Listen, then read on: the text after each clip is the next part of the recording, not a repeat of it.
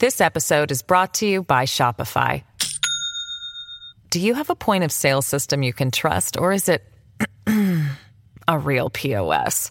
You need Shopify for retail. From accepting payments to managing inventory, Shopify POS has everything you need to sell in person. Go to shopify.com slash system, all lowercase, to take your retail business to the next level today. That's shopify.com slash system. Feisty, fearless, and fair. She's an Emmy winning journalist from the White House to war zones, telling all sides of the story. This is The Rita Cosby Show. I know your name is Rita,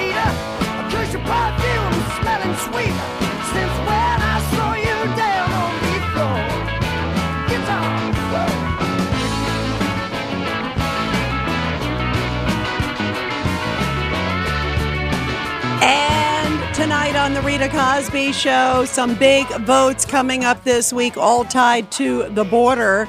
The Senate is expected to vote on that border bill, which is billions of dollars. And many tied to the border say it means they are more babysitters and it's only limiting the amount of people who cross the border, not securing the border. Also, the House is moving forward with the Mayorkas impeachment vote. That could happen as early as tomorrow. So there's a lot of big developments all tied to the border.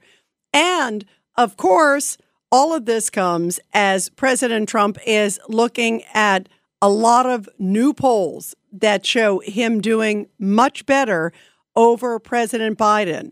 This is interesting because a new NBC News poll, and NBC isn't exactly super friendly to President Biden, uh, to President Trump, rather. They are giving Trump, who is 77, 47% to 42% lead over President Biden with registered voting. So this is interesting. Uh, they had before 46 to 44 with voters. That was in November. And now it is 47 to 42. So it is showing that Trump is going up a little and it's showing that Biden is going down a little. So the gap is widening and that is certainly helping President Trump. And a lot of it is also tied indeed to the border because people are saying, well, under President Trump, clearly the border was a lot more secure. And they're also saying things seem safer. There weren't all these other wars going on in the world. They hadn't lost an American serviceman in Afghanistan in 18 months. I mean, there were so many things that were going on under President Trump's watch. And now you're seeing the world on fire. So take a listen. Here is Steve Kornacki. He was on Meet the Press describing this new poll that certainly is favorable to President Trump. These are some truly stunning numbers. They really are, Kristen. And let's just start with the bottom line. When you ask folks, hey, if it's the general election and it's Trump versus Biden, in our poll, Donald Trump now leads Joe Biden by five points. Compare that to the last time we polled back in November. Trump was ahead then, but it was only by two points. And it's even more significant when you look at it this way. Over time, we have been testing for five mm-hmm. years now, going back to 2019, a Biden Trump matchup. Remember, 2019, 2020, Joe Biden led. He led big in every single one of our polls. For the first time in November, Donald Trump pulled ahead in our poll, and now at five points, this is the biggest lead NBC has ever had in 16 polls for Donald Trump over Joe Biden. And of course, undergirding all of this is this question of he is the incumbent, Joe Biden. We ask voters, what do you think of the job he's doing? And look at that, Kristen 37% approve, and now 60% disapprove. And we should say that is the lowest approval rating since former President George W. Bush's second term. That is a big deal. And again, that's NBC News talking like that. Meanwhile, President Trump himself over the weekend did an interview with my buddy Maria Bartiromo on Fox News. And he hinted at who might be potential VP choices for him. Listen to this. Will you announce who your VP is? I mean, I have, we have so many great people in the Republican Party, but not for a while. What, what criteria to identify who your running mate is? always, it's got to be one thing. It's got to be who would be a good president. I mean, you always have to think that because, you know, in case of emergency, things happen, right? No matter who you are, things happen.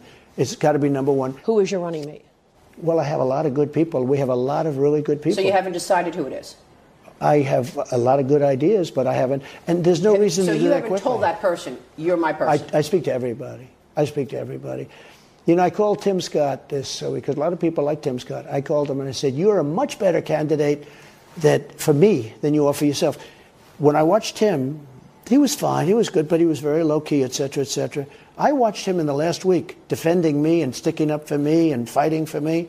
I said, "Man," I said, "You're a much better person for me than you are for yourself." Because for himself, he was low key. For me, he's been he's been a real tiger. He's been incredible, and others have too. so maybe it's Tim Scott. Well, it could be it could be a lot of people, but it was interesting. I was watching Tim. I've been watching, you know, for a while. I watched him campaign as a candidate, but I watched him over the last two weeks. Uh, as you know, he endorsed me, fully endorsed me, gave me a beautiful endorsement, and he has been really strong in terms of that. No, but that has nothing to do. I don't want anybody to take even any inference, but it's incredible. Uh, Kristi Noem has been incredible fighting for me. She said I'd never run against him because I can't beat him. That was a very nice thing to say. What was the It's very story that your team reached out to RFK Jr.? Did It's you- a false story. No, it's a false. You story. never reached You know out to what? I RFK like him a lot. Nope, never, never happened. Never happened. And there were rumors that the Trump team was pulling out and reaching to RFK Jr. maybe to run on the ticket, which is interesting, you know, independent there. Um, but also, you just heard about Tim Scott. Also, Kristi Noem is also one of the names. You hear Sarah Huckabee Sanders. Whoever it is uh, has to compliment certainly his policy. But clearly, the issue of the border is driving so many voters. And they're also seeing what's happening overseas with Israel, uh, everything happening, of course, with Hamas, Iran, Ukraine, Russia, all these things. People are saying, who will keep us safe? And that indeed should be the priority when people go to the voting booth. And so now they came up with this border bill. This is what the Senate is pitching. And they just unveiled it a few hours ago, and it's got a mishmash of things in it. It is not just, of course, everything tied to the border. It also has funding for Ukraine, it has funding for Israel. And on the border package alone, a lot of people are saying, you know what, this is not appropriate. This should go nowhere. It should be dead on arrival. And that is the response that we're hearing immediately from House Speaker Mike Johnson. He is saying this is not sufficient by any sense of the word and that this does not really protect the border. And one of the things that he says is the big issue with the bill, and this is the border part of the bill, is that it gives work permits for those who are qualified. Who decides that? $650 million to expand the border wall. I like that part. But here's the other thing mandatory shutdown at 5,000 average encounters for seven days. So if you have an average of 5,000 each day for seven days, guess what? If you do the math and total that, that's 1.8 million migrants in allowed that year. How is that closing the border? With a single high of 8,500 for a single day. So if it hits 8,500, then it peaks off for the week. Or if they can keep it under 5,000 for every day for a week, then that's okay. Again, that's still 1.8 million for a year. How does that make any sense? Hold the line. And yet we are hearing New York Governor Kathy Hochul, a number of Democrats saying, oh, what's wrong with Republicans that they don't want to pick this bill? And also, we're hearing from a number of people in the Senate. Why don't Republicans want this bill? President Trump has come out and said, Republicans do not agree to this bill. You're condoning illegal behavior. And also, earlier today on Cats and Cosby, uh, Judge Richard Weinberg, who's our judge on the show, he was saying that this also really allows Republicans, it causes Republicans to forfeit their right. If they've allowed X amount of illegals, they sort of concede their control over the border. And what it's saying is that they're sanctioning it. They're, they're basically condoning this behavior if they sign off on this. So there's a lot of reasons why you shouldn't do it. And second of all, why would you allow for X thousand to come through it? It clearly shows the president knows he can control the border. He just doesn't want to. That's one thing. And it also shows that this president clearly just is doing this for politics because the only reason he's even talking about the border is he sees the polls. He sees President Trump skyrocketing in the polls. And yet, on the Democratic side, like Senator Chuck Schumer, they're calling Trump again the boogeyman who's controlling the other senators, that surely they don't have a mind of their own. Listen to this one. The crucial question, the $64,000 question. The majority of Republican senators know this bill is the right thing to do. It's a compromise. I don't like everything in it. Neither does McConnell. But it's a compromise. That's the only way you get things important done in the Senate. We proved that two years ago in our bipartisan legislation. And will the senators drown out the political noise from Trump and his minions and do the mm-hmm. right thing for America? It's a crucial question. History will, is looking down on every one of us right now. Yeah, and history saying, why would you allow X thousand illegal a day? The president could change it in a heartbeat if he wanted to. The question is, does he want to? And clearly, he hasn't wanted to for three plus years. And what he's doing now is still not even shutting the border. It's just limiting the amount that come through illegally. And so here's a little bit more of Senator Chuck Schumer on Morning Joe this morning on MSNBC. Too many Republicans, including Speaker Johnson, are just scared to death of Donald Trump. Donald Trump has said he wants chaos. Donald Trump has said, well, wait till I become president. That'll take at least a year. Ukraine could be gone. The border will get much worse. War in the Middle East will get worse, maybe bring, bringing, bringing us into it. He's doing it all for political reasons. And yet, uh, Speaker Mike Johnson on the House side says he is vehemently against this bill, that it is dead on arrival when it gets to the House. I, I've been here from the very beginning about the elements that were necessary to solve the border crisis. These are not Republican talking points. This is what we have been told by the experts on the ground. And that includes the sheriffs there in the counties that are on the border. It includes Border Patrol agents, officers, longtime veterans of the agency. And they said you have to fix asylum, you have to fix parole, you have to end the catch and release, the mass release of immigrants around the country, illegals around the country, as has been happening, and you have to restore Remain in Mexico. You also need elements of the wall being built. I just don't believe that the Senate bill, as I've explained in all of our statements, meets the criteria that's necessary to solve the problem. That is what we are about here. It's our responsibility to do it. It's what the American people want. It's what we're going to continue to work on. Yeah, that's what he is saying that indeed we have to make sure we monitor who comes in, who comes out, and why would you absolutely want to ever limit the amount of people that can come in? If people are committing a crime and they're not being vetted, why would you allow any of them? Why would you even allow two of them to come through across the border? They need to be checked and vetted and done appropriately. And the president knows he could do it in five seconds. He just doesn't want to do it. 1 800 848 9222. 1 800 848 9222. And we'll take your calls when we come back. You're listening to The Rita Cosby Show. This episode is brought to you by Shopify. Do you have a point of sale system you can trust, or is it a real POS?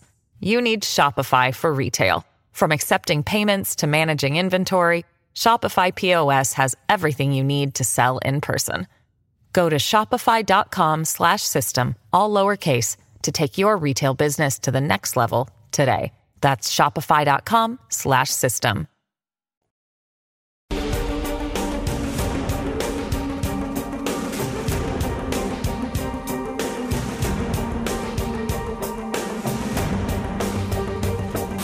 This is The Rita Cosby Show.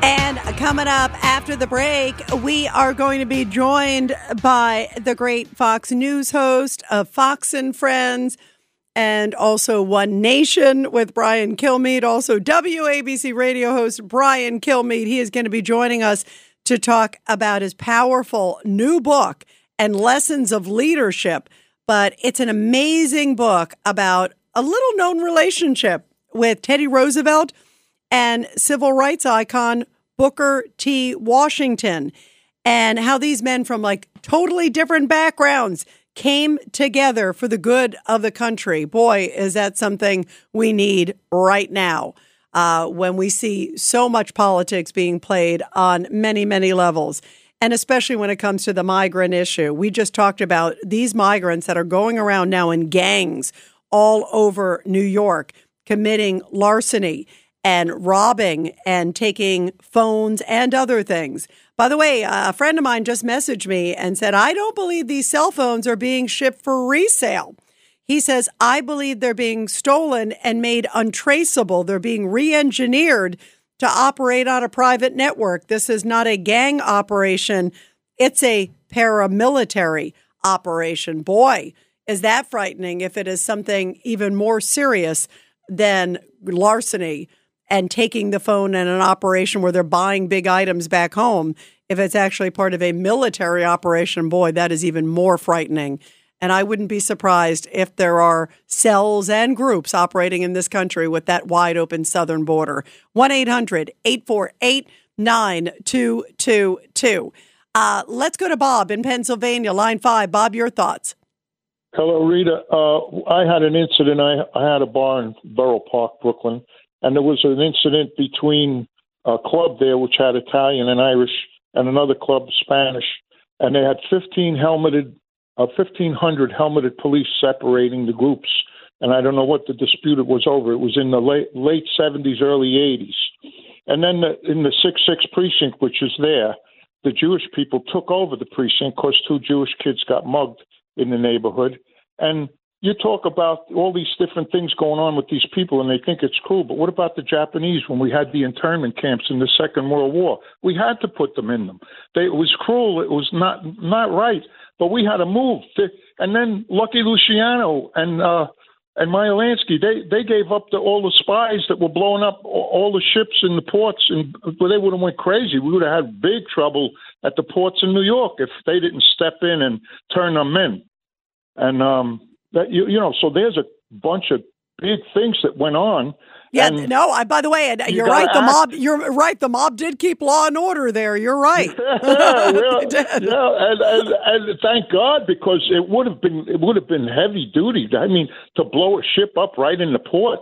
They had the looking back ship blow up. I was a longshoreman too. I owned a bar on 39th and Fort Hamilton in Borough Park, and uh, major major area. And um, No, I know exactly. By the way, I know exactly where that is in Fort Hamilton. That's such a great. But you know what? You bring up some points too when things have gotten out of hand, and for some reason, we you know we're at a point now where we don't want to have any law and order. I, I mean, we do, but there are so many of these, and I don't even call them progressive; they're regressive politicians that seem to want to bring us back to the bad old days, and uh, that is not a good thing. Bob, thank you very much. Let's go to Joe in Jericho, line two. Joe, your thoughts. Well, your screener wants me to stay on focus. So, I'm you got to stay leader, my love. focused, Joe. Stay focused. You have a few six- seconds. Six, six, six fact. Those thugs on the moped should be charged federally. Numero due. They those thugs who had 13 thugs attack the cop should be charged federally. Three. Yeah. The bottom line is they're going to house these thugs in Fort, in Fort Wadsworth on Staten Island. But, What but, you, would- but you know what, Joe? We don't even know if we're going to find these guys. That's the problem.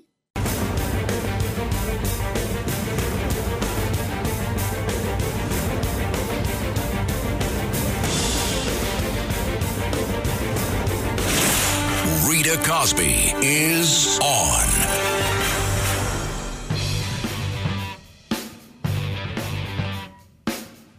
And joining us right now here on The Rita Cosby Show to talk about lessons in leadership and working together for the greater good is Fox News TV host Brian Kilmeade. He is also the host of the great radio program, The Brian Kilmeade Show. He's the hardest working guy in media, I think, today. And he is also the acclaimed New York Times bestselling author of an incredible new book, and it's called Teddy and Booker T How Two American Icons Blazed a Path for racial equality.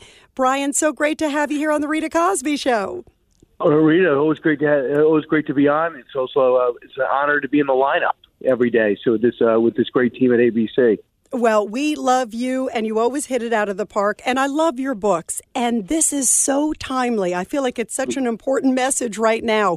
Let's take it back first because these two incredible men, and I think about the guts and courage of both of these guys, came from such different backgrounds. Tell us about them and also why you thought it was so important to write this book now. Well, I tell you what, New Yorkers can really appreciate Teddy Roosevelt. It was the first field trip we always went to as, as little kids.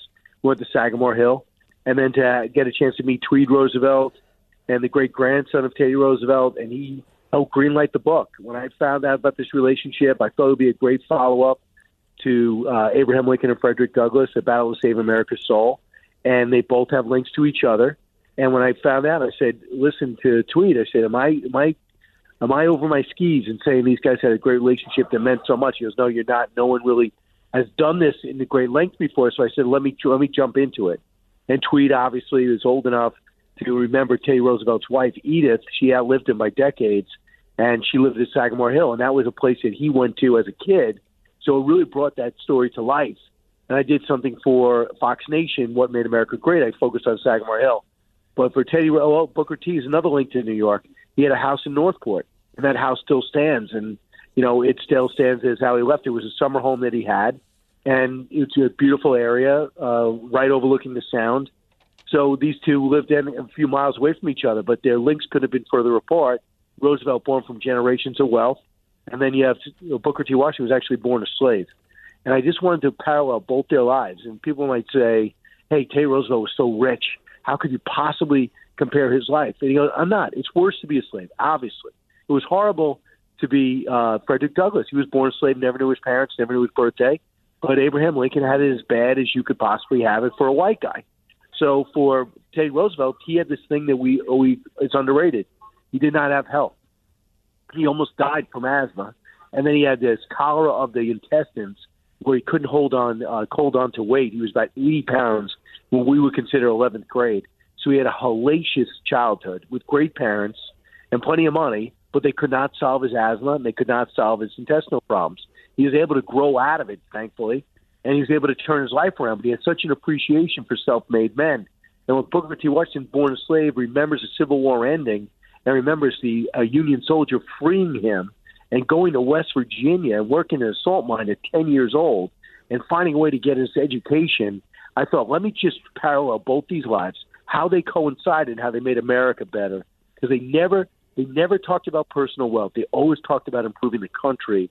And your original introduction is we really kind of need that now. Yeah, boy, do we ever. You know, you talk about Booker T. He becomes, right, the president of Tuskegee University in Alabama. I mean, his life is just, it's incredible.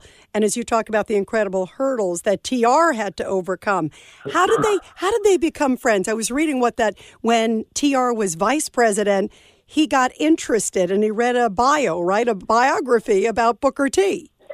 Same thing I read, and thanks for reading the book, uh, Rita. Uh, Up from Slavery is what I read, and that's what that's I actually read that five years ago. And I said, "Is this true? Could this possibly be the story?" And it's so amazing. And Teddy Roosevelt got an advance copy. He said, "I got to meet this guy. I heard about him. I got to meet him." And they met April first in New York City, and they met April first. And he said, "How do we work together?" And he said, uh, "Listen, uh, come visit Tuskegee and let's work it out. I want you to see what I'm doing at this college." And he said, "Okay." But then McKinley gets shot. He be, the vice president becomes president, and he writes a letter. And I found the letter to Booker T. Washington saying, "Sorry, I, my my regrets. I'm not going to be able to visit you because I just became president. But can you visit me?" And he does, and that created controversy. A black man eating with a white man's family uh, in the White House because in the South they were not as evolved at that point as we are in the North, and it was caused controversy. And that's what everyone remembers. But the relationship never stopped.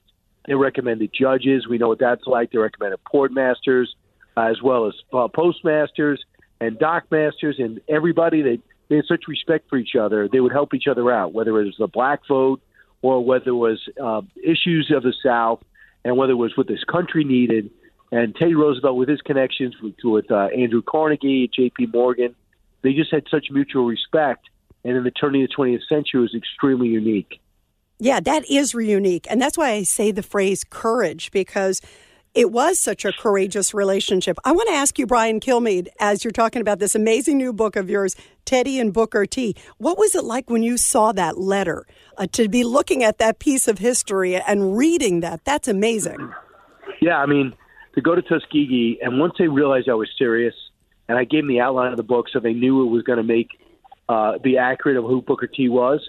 They opened up so much to me, and there were pictures in the, there's pictures in this book that's not been seen in maybe 70 years. Wow. Uh, but they want to make sure that his legacy is not tarnished because right now, Booker T. Washington in the world of history is not looked at positively because they thought he was too accommodating. What he was is practical. In the South, Jim Crow, poll taxes, um, the lynchings that took place, it was hellacious for an African American with ambition.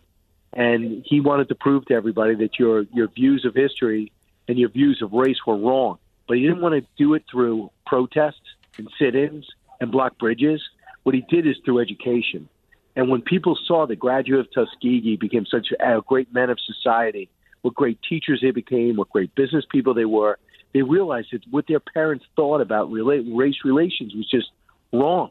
And to go ahead and see these letters and see what Booker T thought, and it's not really hard because he wrote a lot of uh, he wrote a lot of magazine articles, he wrote a lot of books, and he just kept talking about the uh, the the country and how to bring it together. Read something else that he did in the South. He talked to black and white audiences at the same time. Wow! Think about how hard that was to say a message that would resonate with both.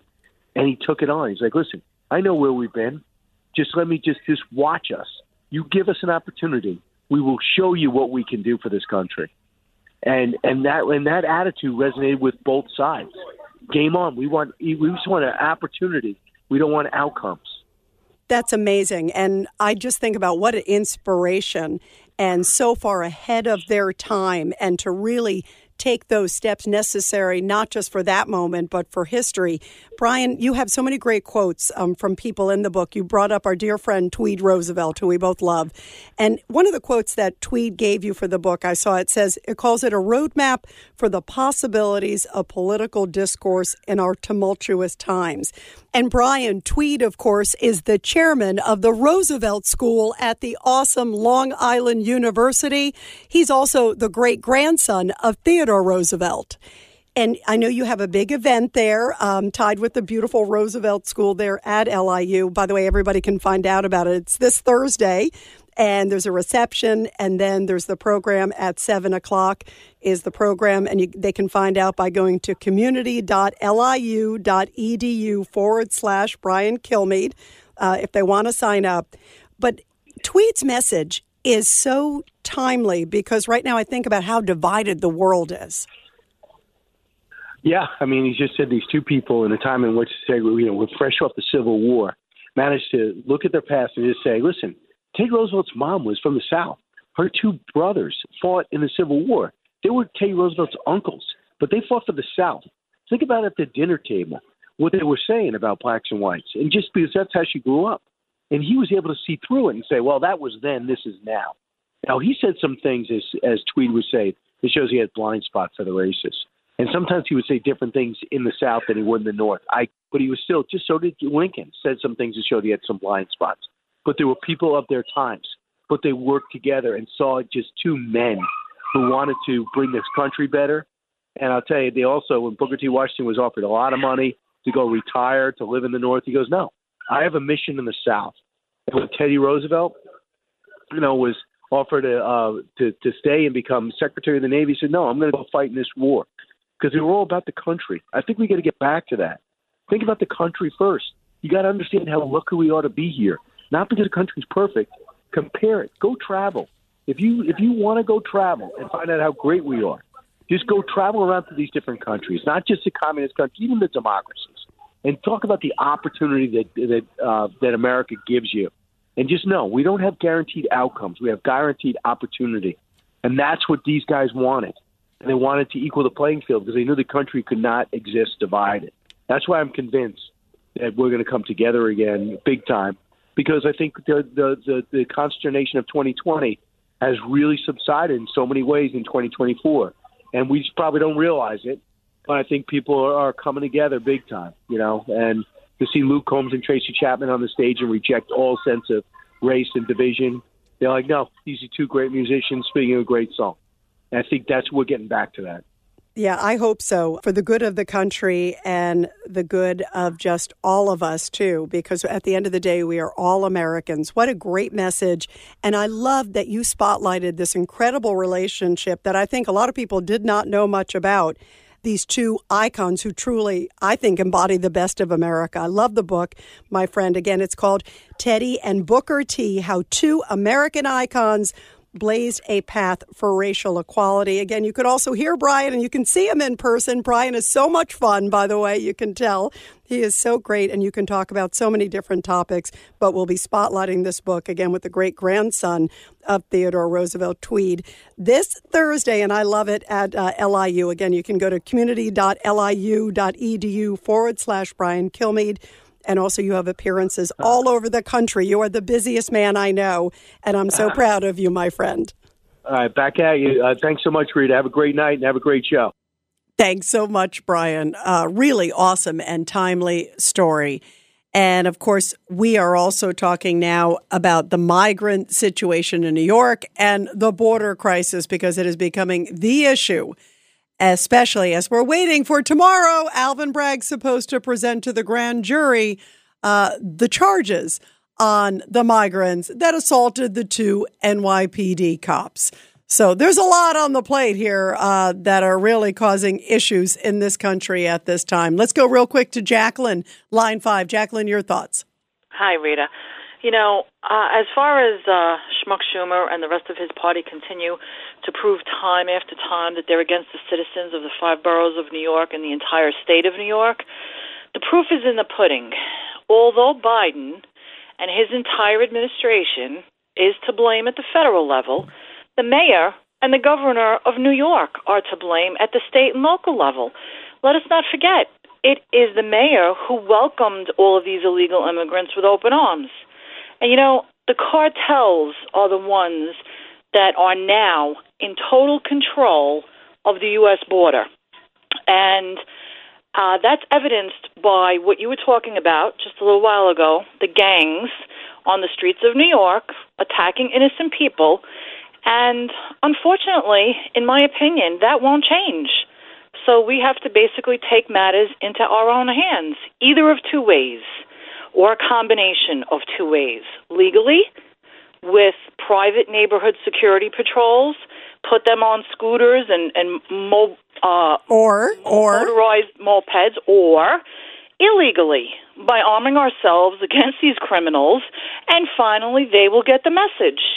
Uh, you know and, and you know and you know what Jacqueline also? Voting people out. I mean that's the other thing too. Um, you know, obviously uh, it seems like a long ways away. Uh, but boy, people need to think whenever their elections are happening in their community, whether it's a special election happening in their community or whatever the election is, who is going to keep you safe? Because you're right, it's all these breakdowns on the political spectrum that are causing this, whether it's the DA or whether it's, you know, uh, city leadership, whether it's state leadership uh, who is going to prioritize keeping you and your family safe and locking up these people once and for all.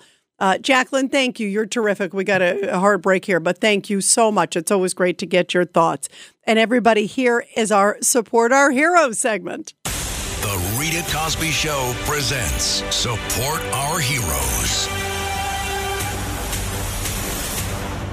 And this is the Tunnel to Towers Foundation Support Our Heroes segment with a powerful story coming from Simsbury, Connecticut, where two military veterans who are currently officers at the Simsbury Police Department in Connecticut were also recently honored with special handmade quilts of valor, thanking them for their service to our country and to the town.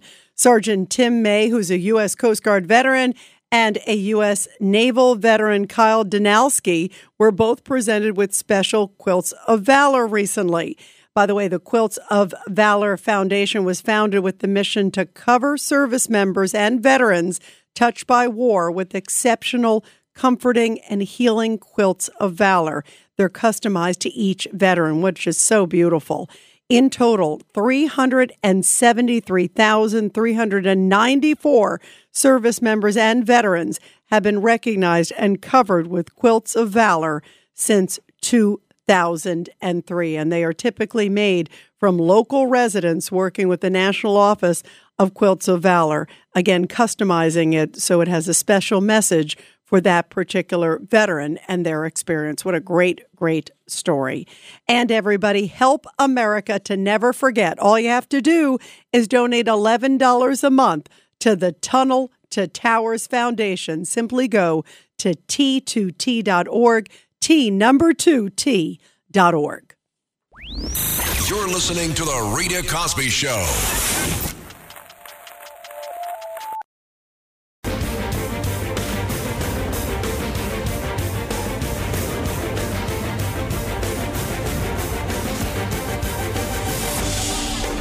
It's The Rita Cosby Show.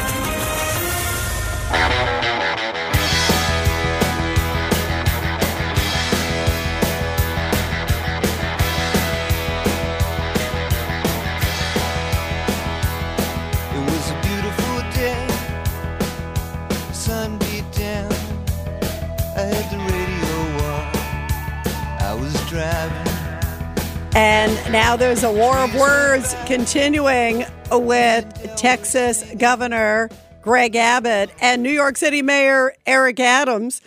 Texas Governor Greg Abbott saying over the weekend that Mayor Eric Adams' plan to give migrants prepaid credit cards is, quote, insanity. I agree with the governor. Why would the mayor at this time, with all of these issues going on, give migrants $1,000 a month? They're supposed to go to buy food under a program uh, run by New York City. And it's supposed to cost taxpayers a whopping $53 million. Uh, today, I saw several homeless American vets, and I don't see them getting $1,000 a month in prepaid credit cards. And we're just hearing about all the crimes and problems. You think they're really going to use the money for what they say they will? And again, I'm all for helping people, but what about our homeless Americans? They should use some groceries. Boy, they would love new homes. They would love all these things. I mean, this is this is this is really loony Kazoonieville. And we got these guys who are fleeing on a bus, and then tomorrow we're going to see Bragg come down with his charges with the grand jury because the grand jury is going to go. Of course, these people are guilty if they can definitely say it's the ones that are accused, but they're never going to find the guys. They're already on a bus to who knows where, already in Mexico. Let's go to Chris, line four. Chris, your thoughts about all of this? What a mess we're in. Rita, there's a lot to say, a lot to say. Okay, let me make it concise. The uh, first thing I want to talk about is with with the Democrats. Did you notice how Schumer? What he did was he said when Trump gets in, what he wants to do is cause chaos.